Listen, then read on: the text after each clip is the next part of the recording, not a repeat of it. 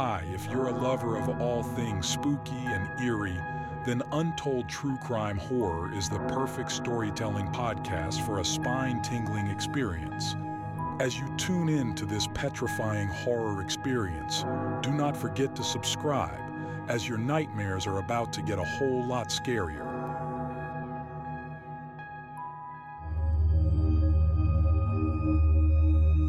About five years ago, I lived downtown in a major city in the US.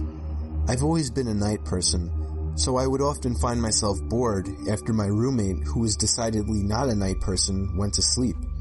To pass the time, I used to go for long walks and spend the time thinking. I spent four years like that, walking alone at night, and never once had a reason to feel afraid. I always used to joke with my roommates that even the drug dealers in the city were polite but all that changed in just a few minutes of one evening. It was a Wednesday, somewhere between 1 and 2 in the morning, and I was walking near a police patrolled park quite a ways from my apartment. It was a quiet night, even for a weeknight, with very little traffic and almost no one on foot.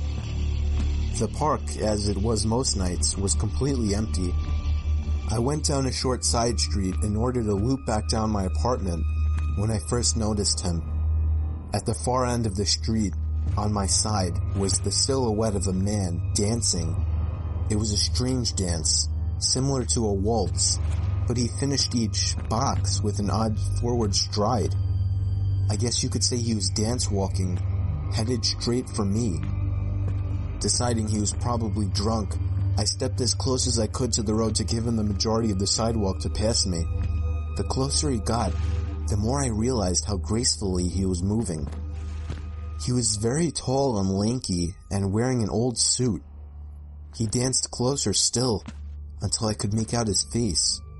His eyes were open wide and wild, head tilted back slightly looking off at the sky.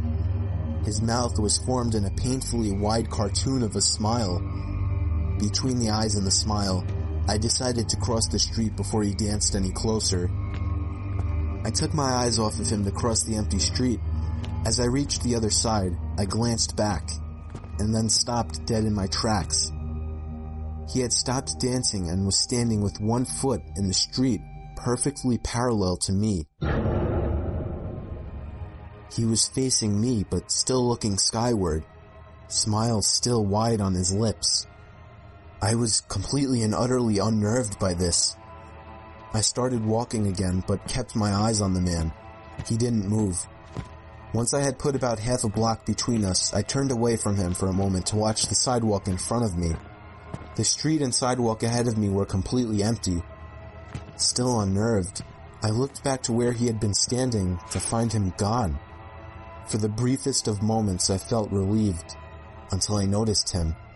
He had crossed the street and was now slightly crouched down. I couldn't tell for sure due to the distance and the shadows, but I was certain he was facing me. I had looked away from him for no more than 10 seconds, so it was clear that he had moved fast. I was so shocked and I stood there for some time, staring at him, and then he started moving toward me again. He took giant, exaggerated tiptoed steps, as if he were a cartoon character sneaking up on someone, except he was moving very, very quickly. I'd like to say at this point that I ran away or pulled out my pepper spray or cell phone or anything at all, but I didn't. I just stood there, completely frozen, as the smiling man crept toward me. And then he stopped again, about a car length away from me, still smiling his smile, still looking to the sky. When I finally found my voice, I blurted out the first thing that came to mind. What I meant to ask was, what the fuck do you want? In an angry, commanding tone. What came out was a whimper. Wh- what the fuck? Regardless of whether or not humans can smell fear, they can certainly hear it. I heard it in my own voice. That only made me more afraid. But he didn't react to it at all. He just stood there, smiling. And then, after what felt like forever, he turned around, very slowly, and started dance walking away. Just like that. Not wanting to turn my back to him again, I just watched him go until he was far enough away to almost be out of sight. And then I realized something. He wasn't moving away anymore, nor was he dancing. I watched in horror as the distant shape of him got bigger and bigger. He was coming back my way. He was coming back my way, and this time he was running. I ran too. I ran until I was off the side road and back onto a better lit road with sparse traffic. Looking behind me then, he was nowhere to be found. The rest of my way home, I kept glancing over my shoulder, always expecting to see his stupid smile, but he was never there.